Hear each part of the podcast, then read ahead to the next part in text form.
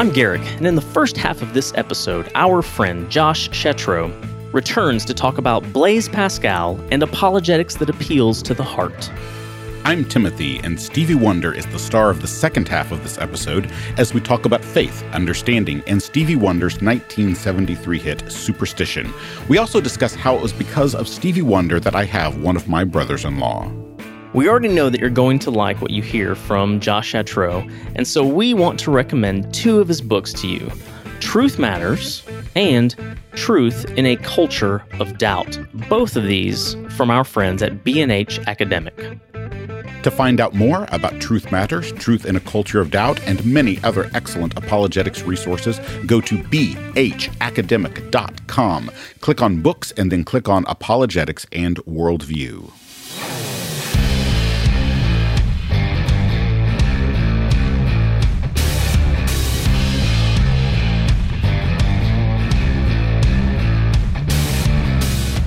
Welcome to Three Chords and the Truth, the Apologetics Podcast. I'm Timothy Paul Jones. In each episode of this podcast, my friend Garrick Bailey and I tackle a topic that makes it difficult to trust the truth of the Christian faith. Along the way, we talk about music, movies, theology, and culture. To support this podcast and to receive Three Chords and the Truth merchandise, go to patreon.com slash three chords and the truth. That's chords with an H, the kind you play, not the kind you plug. Thank you so much for joining us today on Three Chords in the Truth, where we defend the faith, do justice, and dig for truth in rock and roll.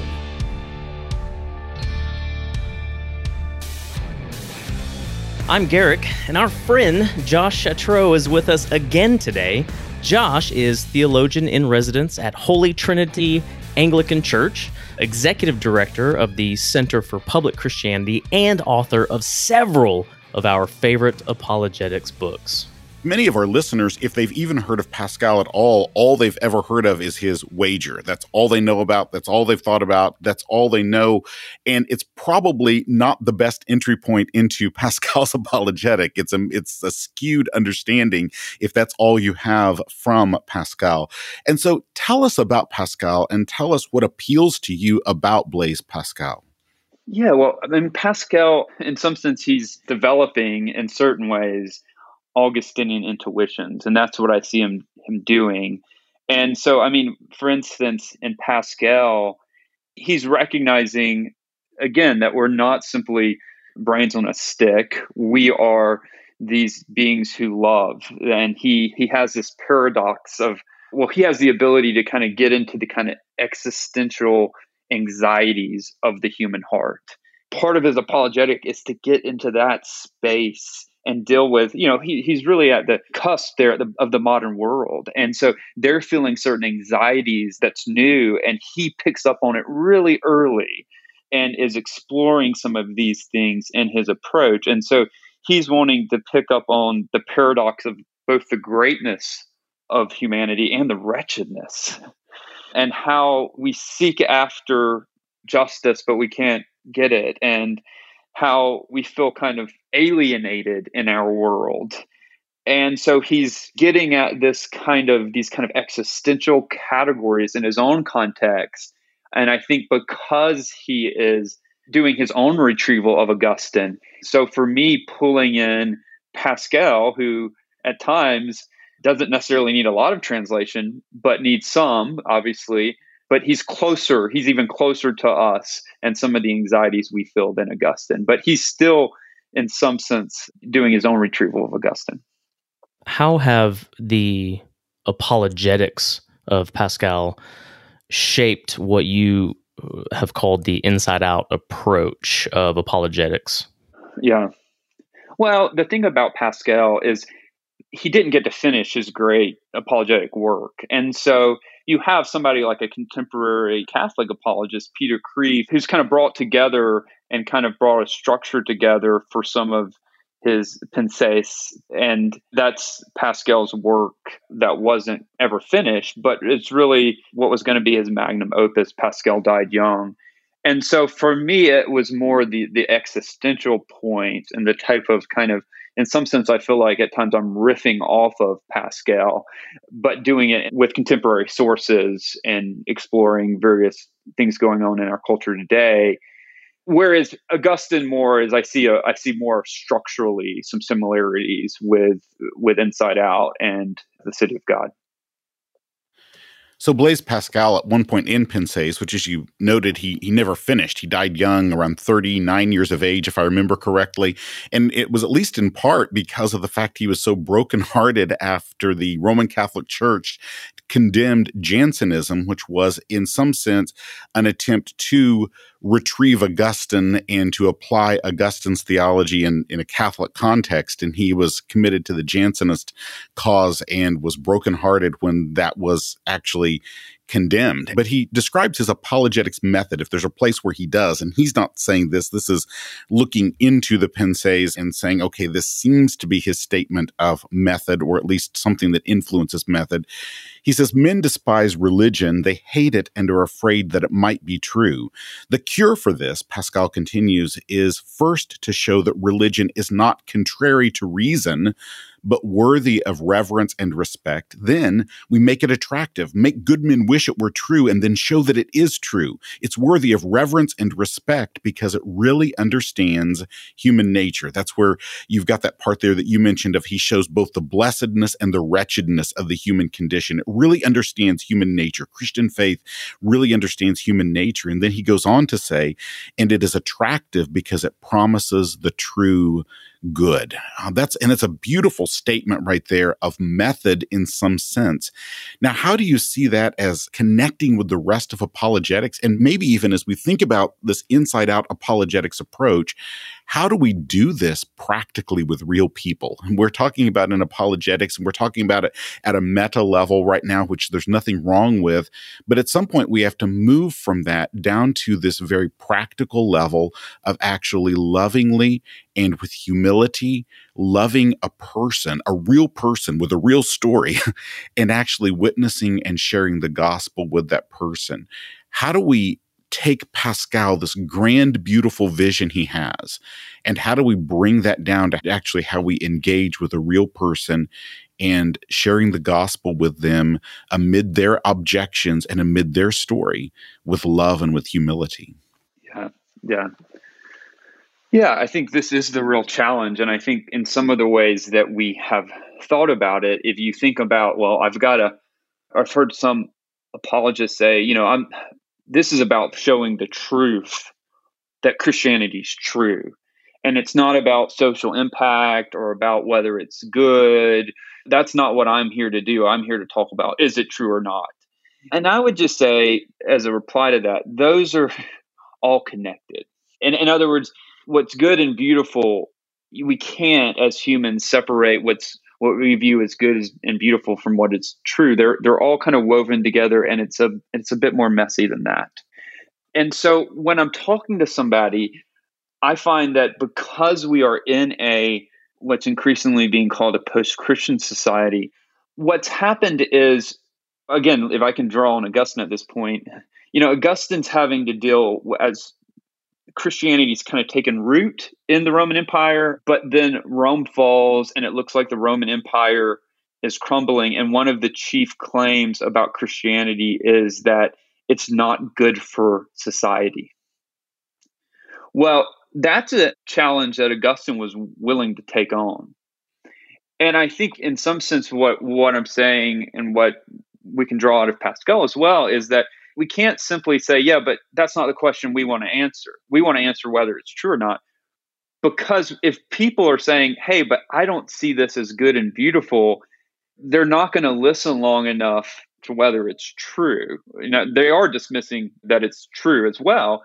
But if you begin, and this is Pascal's point, if you begin to say, yeah, but just imagine if this was the case. What if the things that you see as beautiful aren't simply as a purely evolutionary model teaches us simply kind of leftovers of things that will help us mate better or hunt better, but there's actually beauty in the world from a transcendent creator. Wouldn't that change how you see everything for good?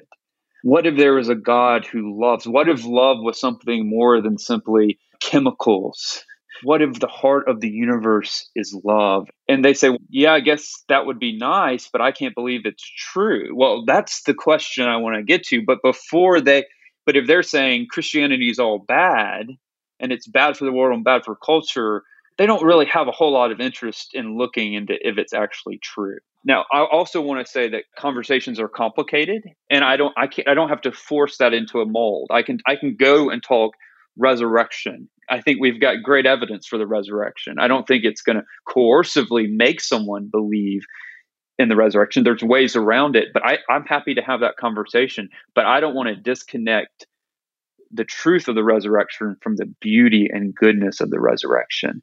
And so I want to use multiple angles and have all of that at my disposal because I know they're more than just thinking things. Mm-hmm.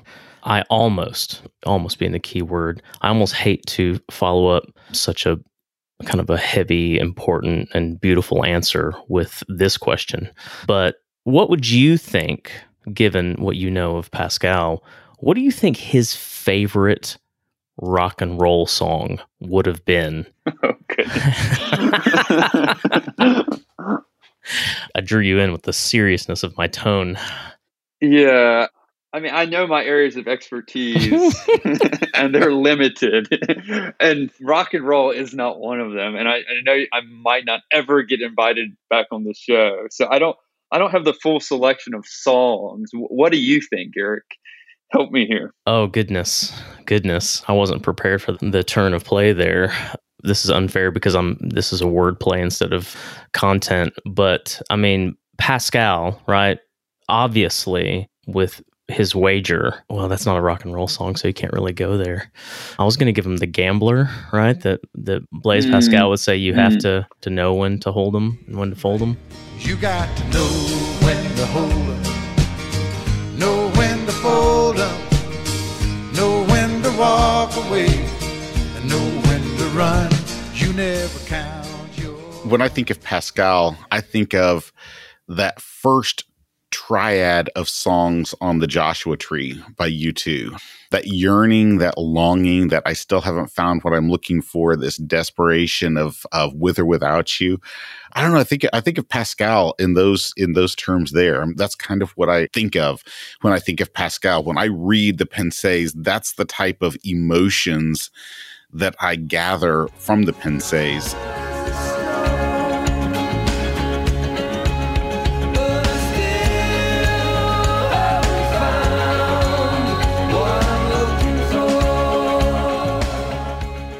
The thing about Pascal, I mean, I think again, I'm I'm avoiding the question, but the thing about Pascal is is is you know, I just think he would not be surprised by the mental health stats we're experiencing right now. I mean, he would just say, "Yeah, I told you guys this was coming," you know, uh, 400 years ago. And so, even before the global pandemic, I mean, the, the articles were just massive about the mental health crisis. That we're in an age of anxiety, loneliness, and yet we're more connected than ever. What Pascal does is he gives us a kind of I find myself going back and looking at Pascal to figure out how I'm going to do application for a sermon because he's going to dive in deep to the heart and kind of say, hey, what's really going on here? Something's not right. And you feel it in your bones. And then to be able to point to the good news of Christ, that is something that I think we've got to recover in our apologetic. And this is Charles Mathewes, who's the he's an Augustinian scholar at, uh, at University of Virginia. He talks about how Augustine's apologetic is therapeutic. I like that term. We've got to do some kind of because of how that term maybe has used. So sometimes I'm very critical in my writings on that term, but I like how what Mathewes saying because he's saying this isn't fundamentally for Augustine contra the pagans. This is for the pagans because what he wants to do is saying you have this you feel that something's not right deep in your bones and yet you have these deep aspirations and the true God, the true good, the true home is found at the end of the Christian story and really the author of this Christian story. And I think that that is to kind of step into that space. that's what gets people at the heart because they can't escape they can't escape these kind of pressures and this existential angst and they feel it even more in the midst of something like a global pandemic and so that's where i just again i haven't answered your your question about the song but i i think that's just to develop a little bit more why i think both pascal and augustine are needed for for us today. And when you say that, I think about one song that would be descriptive of Pascal would be Jackson Brown running on empty he understands that people are are running on empty. I think you I think you're right. I'd not thought of it before, but I think you're right that Pascal would look at the mental health crises that there are and he would not be surprised at all because Garrick knows I never go by the seat of my pants, but I kind of am right now for a few seconds. As I'm kind of putting that together, thinking through, I mean, in some sense you have Descartes and Pascal that are, are their lives overlap insignificantly in even in science. You know, Pascal is proving that there really is the possibility of a vacuum in nature, of true emptiness in nature. And Descartes saying they aren't, but there, that there is no such possibility. But both Descartes and Pascal, they really are both they're rejecting that older notion that the observations of the world can tell us about transcendent realities. But the way they, that Descartes solves that issue is by going deep into himself, we might say. But the way Pascal solves that issue is to say that knowledge of transcendent realities begins with a an engagement of the heart. And the way we engage with a heart is in some sense through a story through relationships is what pascal is is doing in some sense. His answer is not to turn deep deep deep inward cogito ergo sum that's i think therefore i am and that becomes this foundation of everything. Instead pascal is turned toward story turned toward engagement of the heart and he recognizes the emptiness and he also recognizes what will fulfill that emptiness.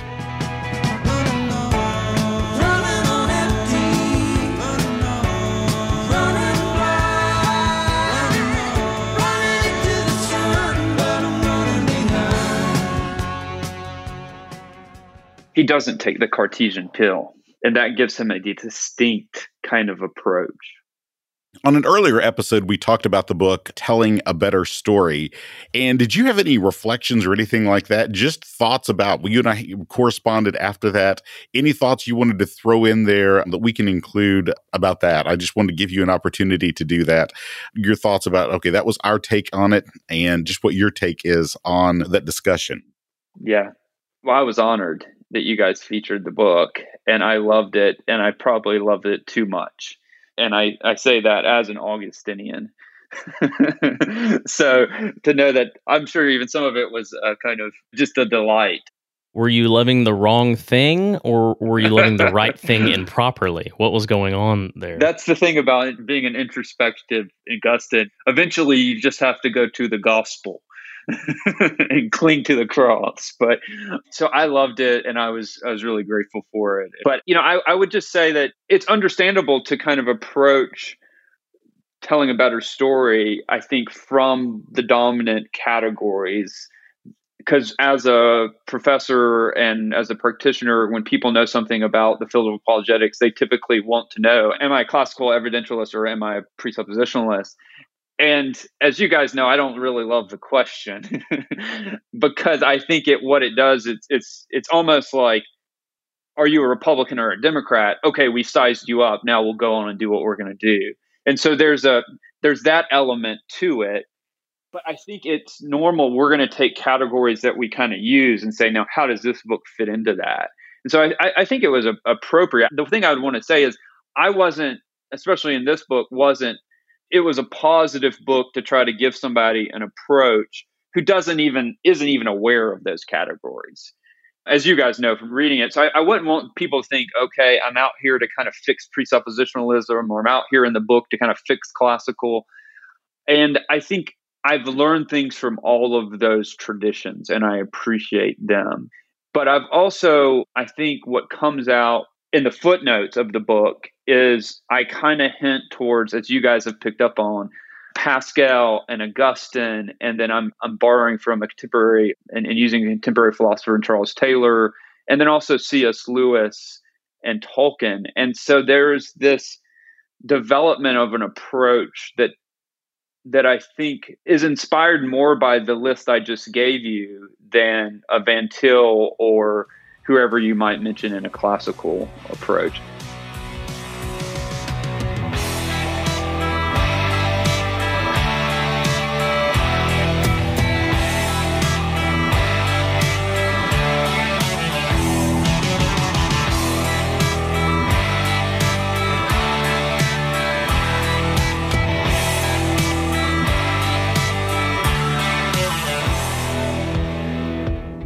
Well, this is the time in the program that you have been waiting for. This is the Toy Box Hero Tournament. Yes, that time when we take our children's toys. And after we take them, we place them into combat to the death with one another to determine who would win. And so this week, um, it is my oldest child and which one of My your children? oldest. Your My children. oldest. Okay, Yes. so we each have our oldest children, which are quite a bit apart in age, but uh, nonetheless. the battle of the firstborns. That's right. Dun, so dun, dun. we are going to sacrifice a firstborn at some level, or at least their toy Whoa. on this. So Escalated really quickly. that did. That did. Now, nonetheless, despite the brutality we've already expressed in this, that we're going to sacrifice one of our firstborn children's toys, what do you have from your oldest child? Listen, I really think you should begin because my selection is going to require some disclaimers and nuance, if you will. So, um, yeah. yeah. All right. I will go first then. And what I have from the first time that I taught in Australia, I have a kangaroo. Yes. This is from when I taught in Australia several years ago. First time I went to Australia. And one of the kind people in Australia gave us this amazing kangaroo to my daughter, who was about 12 or so at that time. And so this is a very precious and treasured artifact from the first time we went to Australia. And it's it's fierce. I mean, you look at this, yes, cuddly, but the back legs on a kangaroo are brutal. Uh, so when last time we were in Sydney, we went to this this sort of a petting zoo with wallabies and kangaroos and wombats, and you can actually pet a lot of them. And the kangaroos, though, even though you could pet them, they were all kept behind fences that they would strain their head over and you could pet them. Wallabies, they're bouncing around everywhere and you can cuddle them and pet them and everything like that. But kangaroos, and so if you ask why that is, that is because if a kangaroo gets agitated or angry, it apparently begins kicking with its back legs, with its claws out, and can disembowel you Yes, by doing so. So a Yes, kangaroo, I mean, I don't know what you've got today, but Mm-hmm. an animal that can flip back with a tail and legs that can make it leap over vehicles and can utilize those legs by by putting its claws out to disembowel you Yes. is is going to be difficult to defeat. We just have to recognize that. Okay, I've got thoughts. I've got thoughts there, but before I get to my thoughts, listen. I, this this may be the last. You might disqualify my eldest after this, but we're hitting this very sad moment, not just in the the life of this podcast, but in the life of parenthood. And I don't have any more quote unquote toys from my eldest to present to you. I've used all of her stuffed animals pretty much. And the only thing that I could really ever bring to the table is, I guess, the various Lego sets that we kind of get as family activities. But those are all kind of Christmas related. And I, so I can only bring you Santa or a reindeer or Mrs. Claus, you know, so often, right? So, so I made a decision to present to you kind of the most important thing in my daughter's life right now. And this is this you ready for this? this is more of a tool than a toy, but as you'll see, they can be very dangerous tools. What I'm holding up to Timothy right now is my daughter's everyday carry essentially spa kit or her- personal manicure I don't even know what to call these things, right? It is a case. It looks like a, a mini cigarette case, but instead of cigarettes, that probably comes later in her teenage years. But instead of cigarettes, she has things like eyelash curlers and nail clippers and a pair of tweezers and those really tiny scissors that are like sharper than I don't even know what these are for. Where does that go? There you go. Look how sharp those are, Timothy. Those are, this, are- this is like serious steampunk metal stuff here. that that's right. got. Like she leaves this thing, she leaves this and these tools on the floor all the time in her room because she's constantly using these things. I, I I don't even know how she still has toenails left because I don't think she has to, legs left. that's right. At this point, she uses these tools so much that I'm surprised that like eyebrows and things like fingernails and toenails still exist. So she leaves these on the floor all the time. Well, guess what? She has a two year old sister. So she leaves the stuff on the floor and her door open all the time. Not a few discussions have been had about why that's not okay. I like the cleverness of being able to pedicure a kangaroo. Though having yeah. encountered several kangaroos, getting them to submit to a pedicure would be a little bit of an issue right there. But I, I think you got something going for it that we could declaw a kangaroo in that declawing process would at least eliminate some of the kangaroo's capacity to do damage to us. And so we're going to declaw the kangaroo here.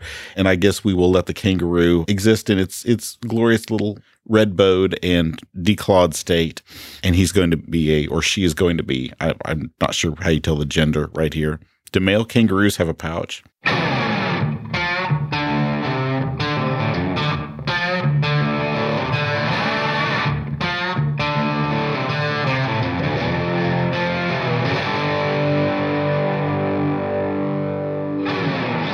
If you've already subscribed to Three Chords and the Truth, thank you so much for your support. If you haven't subscribed yet, subscribe today and leave us a review on your favorite podcast app. If you're interested in links and show notes for this episode, you can find those at our website, threechordsapologetics.com. As always, that's chords with an H, the kind you play, not the kind you plug. Well, the way Garrick and I see it, one of the greatest evidences of God's common grace is rock and roll. And so now is that moment in the program when we take a look at one of the greatest songs in the history of rock and roll from a theological point of view. I'm Timothy, and I first saw Stevie Wonder in 1986 on television when Denise Huxtable ended up in a fender bender with Stevie Wonder's limousine, just one of the many, many amazing things that did happen in the year 1986. And I'm Garrick, and in 1986, eight year old Garrick saw an amazing movie called Top Gun with a questionable scene.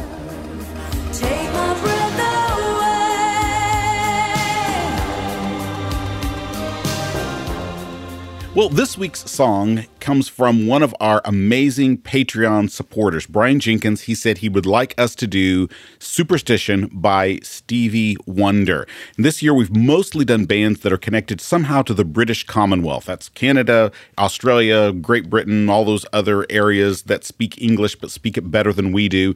And that's what we've focused on. But this year, we're going to actually include one Stevie Wonder song because when our Patreon supporters speak, we actually listen. That's right. And that's because you pay us to.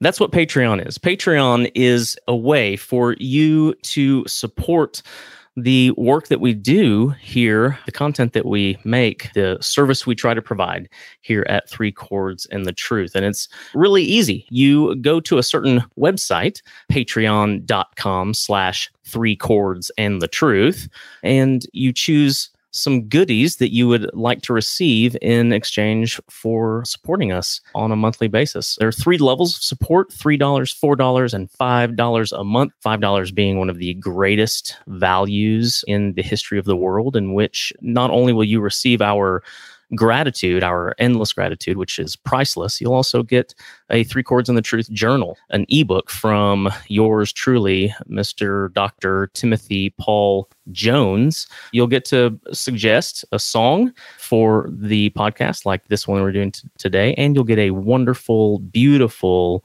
camp style coffee mug, which is also priceless because coffee is God's gift to humanity. What it's brought us this time from Brian Jenkins is Stevie Wonder. He has said he wants us to do Stevie Wonder Superstition. Now, I'm always happy to, talk about Stevie Wonder, and that's because Stevie Wonder is how I got one of my brothers in law. And that's pretty important to me. It's uh, my brother in law, Ken. He was driving on the highway past Halltown, Missouri, where we lived at, at the time, and he was trying to make the decision to whether to move forward in a dating relationship with my older sister, Sherry. And what came on the radio as he was driving by Halltown, Missouri on Interstate 44 was the song My Cherie Amour by Stevie Wonder. And he decided that he, this was his sign basically to tell him to pursue this with Sherry, my sister. And so that changed my life. And so it was, it was sort of like when I listened to REO Speedwagon and heard Can't Fight That Feeling anymore when I was trying to decide to go forward with the woman who became my wife. And so basically what has changed my life, made my life what it is, is Jesus, Stevie Wonder, and REO Speedwagon. and so there you have it, folks. And Stevie Wonder also did a great happy birthday song, too. yeah. How fitting that we're talking about superstition today in light of such stories that you bring us.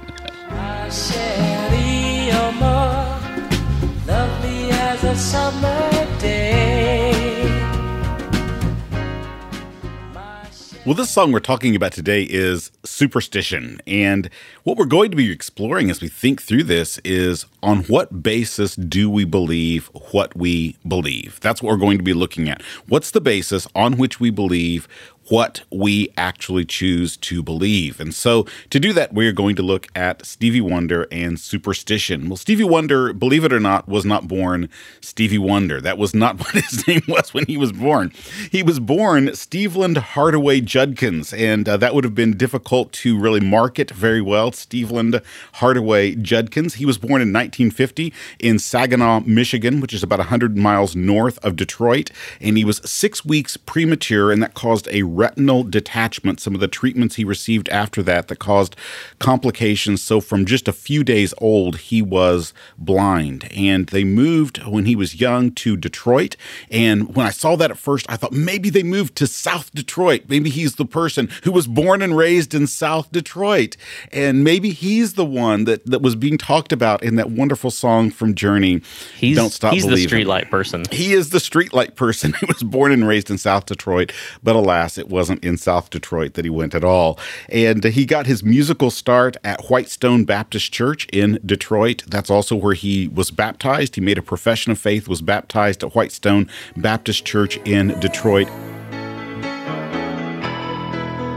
Just a city boy, born and raised in South Detroit.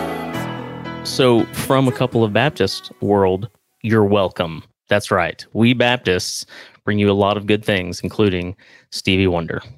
There you go. That's Stevie Wonder. The yeah, we we provided you with religious liberty and Stevie Wonder yes. too. yes, both great things. So Steveland, I've uh, not a name I've ever heard on any other individual. That's uh, very interesting. Well, when Steveland was 11 years old, Motown Records uh, signed him to a 10 year contract. That's unbelievable. They called him Little Stevie Wonder, and they paid him $2.50 each week, which would amount to about $22 per week today. And in 1963, Little Stevie Wonder became the youngest person ever, ever to have a number one Billboard hit. Gosh, just that's nuts. Uh, he was 13 years old, and the song was entitled fingertips, which his fingertips were very small at 13 years Pretty old. Pretty amazing. But, uh, they were still magical. they were, although oddly enough, on this particular piece, he didn't play piano. We so associate him with keyboards, and he didn't. He played harmonica on this particular song.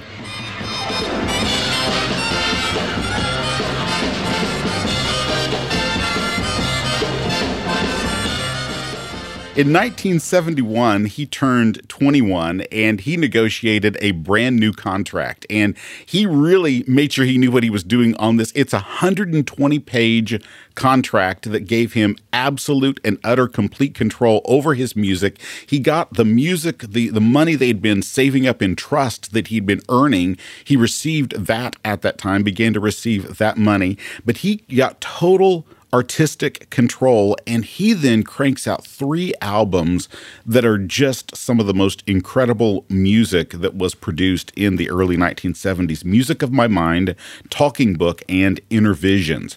And so his style previous to that had been Motown, that the Motown style, which we know from the Supremes, the Jackson Five, the Marvelettes, all of those like that. And Motown was really instrumental, we've got to remember, in racial integration because Motown was some of the first music that white audiences began to support and purchase the work of African American artists. But Stevie Wonder, he then begins to move away from that Motown sound much toward soul and funk. I mean, it really, he develops this really distinct piano based soul and funk sound. He starts to address things like systemic injustice, racial injustice in his music at this point.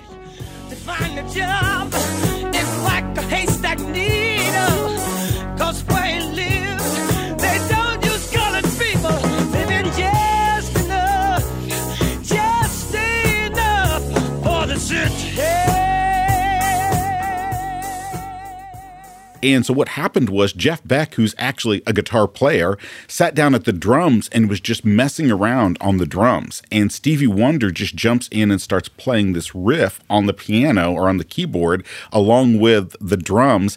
And this song then develops out of that. And the first words he started to sing, just kind of jamming to this tune that he was coming up with and this chord structure he was coming up with, were these words that do appear in the final version of the song, Wash Your Face and Hands, which he takes from the song Shake, Rattle, and Roll, the classic rock song, the sort of oldies type rock song. Shake, Rattle, and Roll has a phrase in there, wash your face and hands.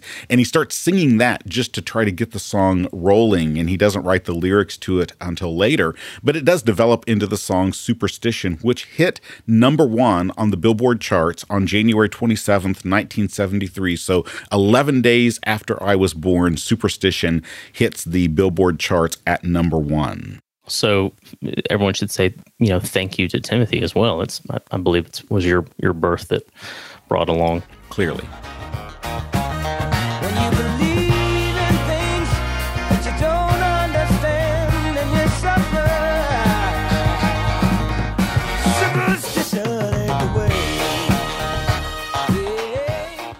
But Stevie Wonder, he begins, yeah, the song by listing a bunch of superstitions. And he does so in kind of a fun, artistic way. He's listing all these different things that people believe bring bad luck. Walking under a ladder, a 13 month old baby, breaking a looking glass, all of these things here. And this whole notion of a superstition is, is so fascinating to me because it is something that people believe without actually reflecting on it.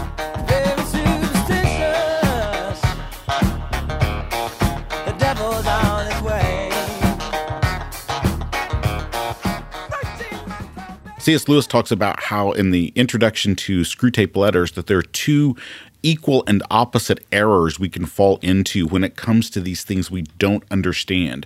And that is, we can either attribute them in an unhealthy way that gives an overemphasis to the demonic realm, an overemphasis to the satanic realm, or we can act as if there is no influence at all from any demonic or satanic realm. And that's what and he recognizes that we have to have a balanced view of that, not a dualistic view that sees Satan in charge of the world, but not on the other hand, a view that sees no place for Satan and no place for things that we can't explain in the world. And uh, that's one of the things that, that is just an interesting kind of theme we see throughout church history in different theologians in different times and places.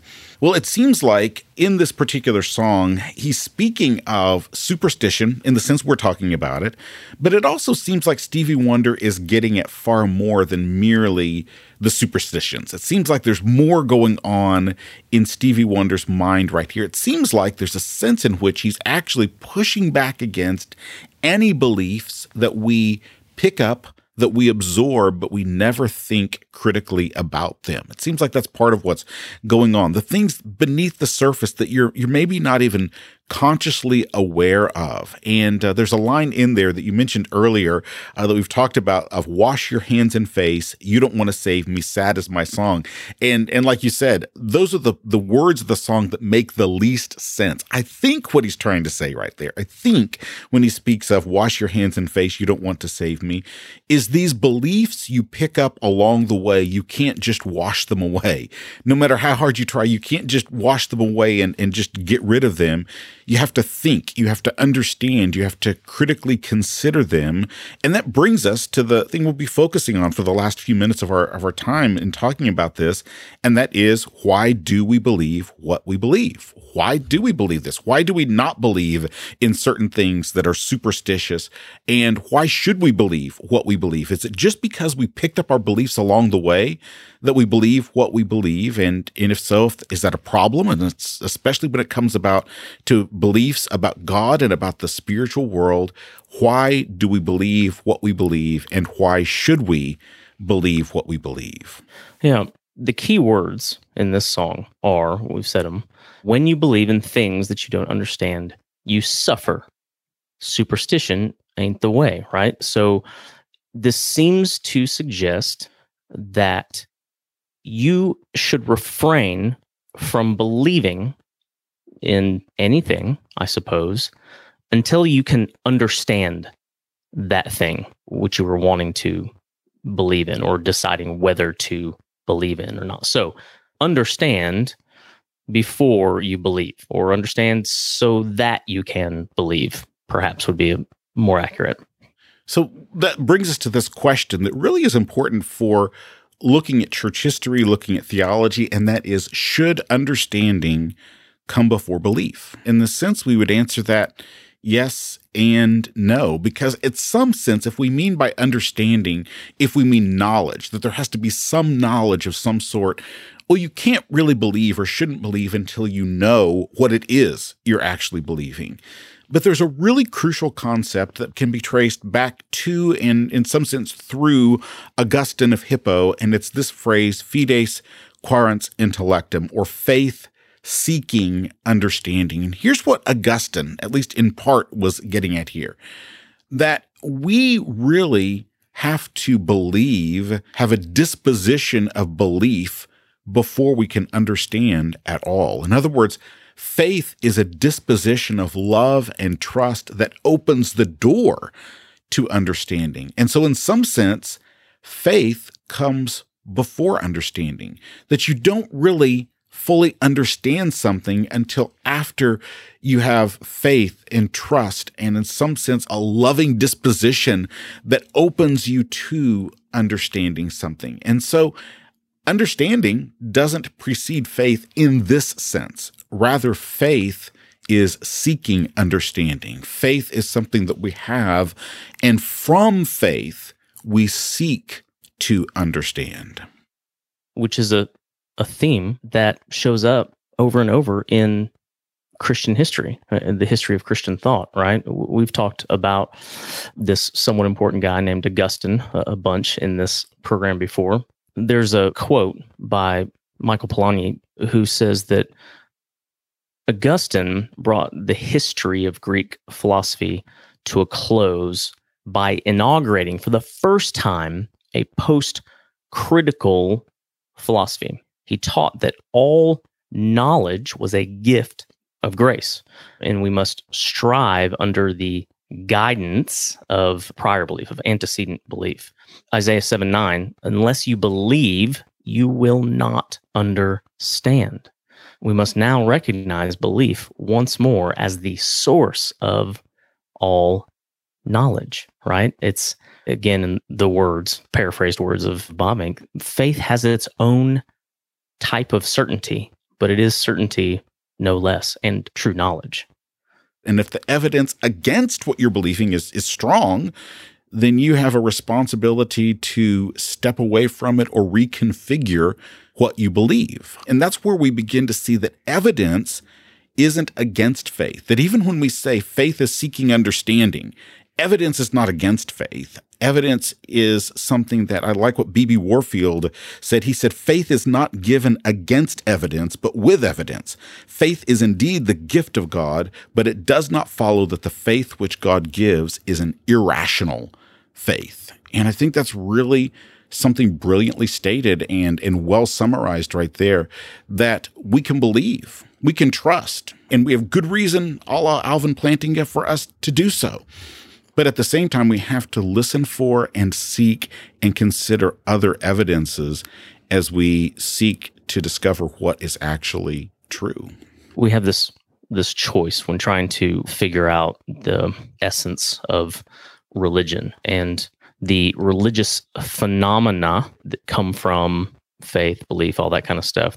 They're either kind of simply psychological results, right? Which Feuerbach calls delusion, right? So these are all delusions. Or these things are grounded, prayer and faith and things that come along with religion, they're grounded in a reality that lies behind them. And we would say, along with Bavinck, that religion, with all its ideas, sensations, and actions, can only be maintained as reality when it rests in revelation.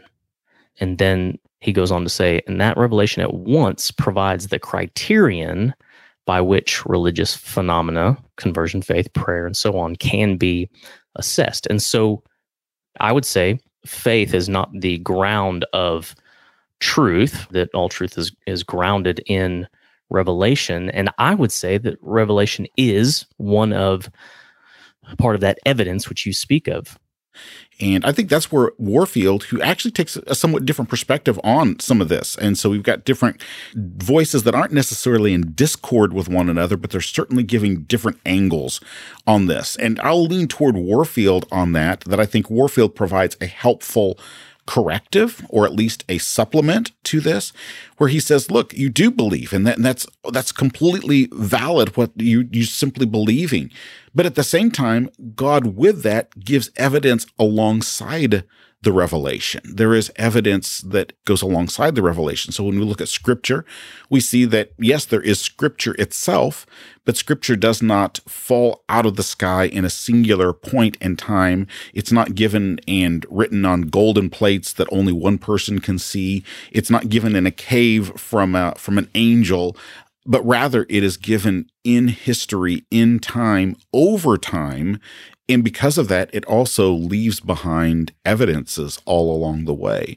And so there is evidence that comes alongside the revelation. Of course, supremely, that's in the resurrection of Jesus Christ, that there was evidence that comes alongside that, the evidence that we see of transformed lives, of a church that exists and not only exists, but multiplies, of the texts that we have in scripture, all of those things are evidences that come alongside revelation.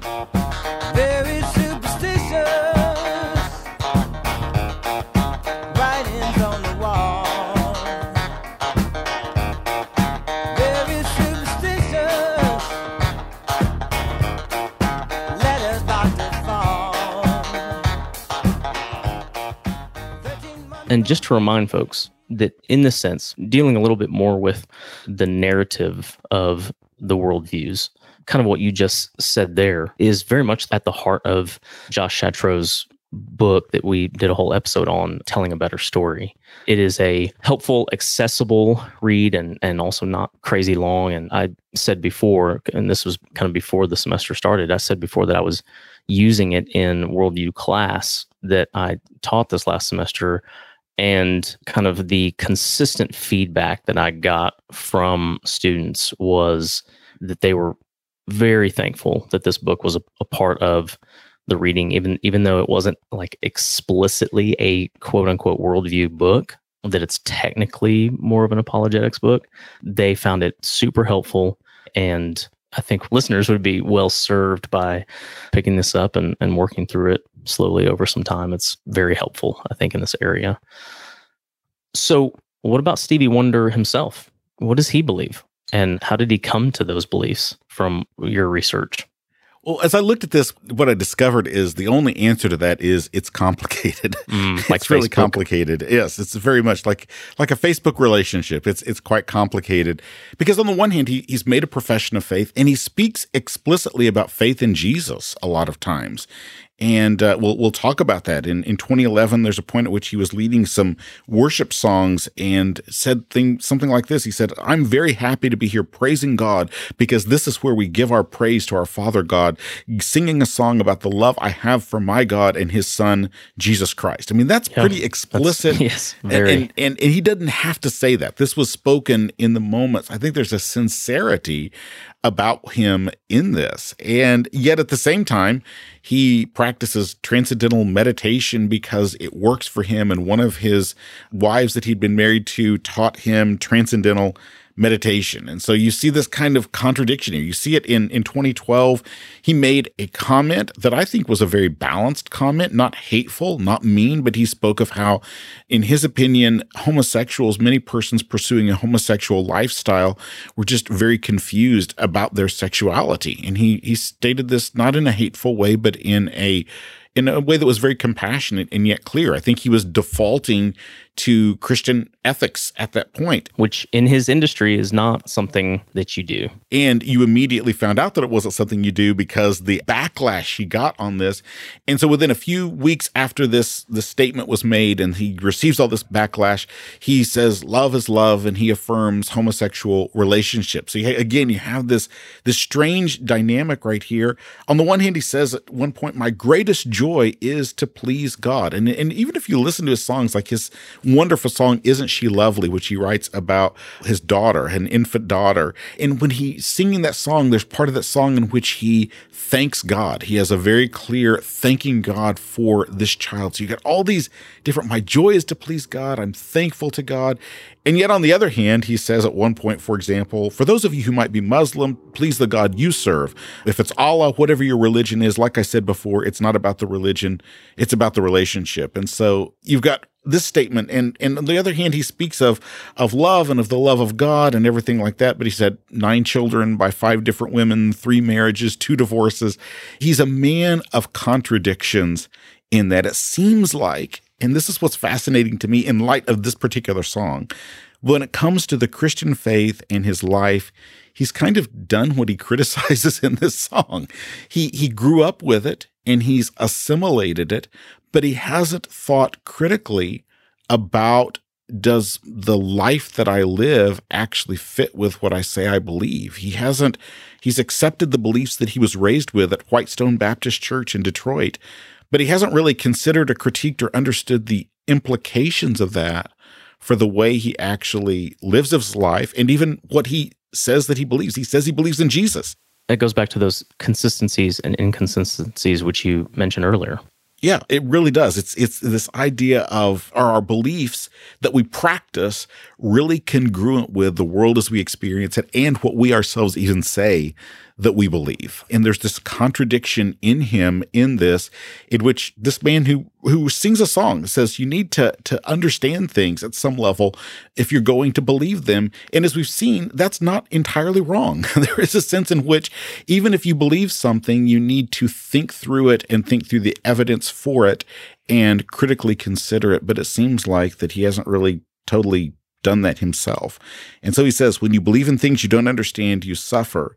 And one of the ways that you suffer in this life is is living a life of, of contradiction.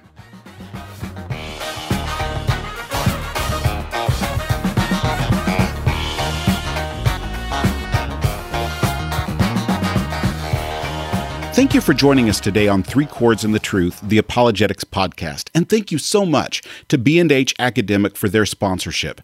Go to bhacademic.com to find more theology and more apologetics resources. And also, if you're interested in studying apologetics with me, I want to invite you to take a look at the apologetics programs at the Southern Baptist Theological Seminary. Whether you're thinking about a master's degree or a doctoral degree on campus or online, I would be so glad to have you as a guest at our our next preview day. To register, go to sbts.edu slash visit. And also, if you're interested in a podcast that's focused on ministry in urban contexts, go to urban.sbts.edu. That's urban.sbts.edu to listen to the Urban Ministry Podcast. I'm Dr. Timothy Paul Jones, and I'm already looking forward to joining you next time on Three Chords in the Truth, the Apologetics Podcast.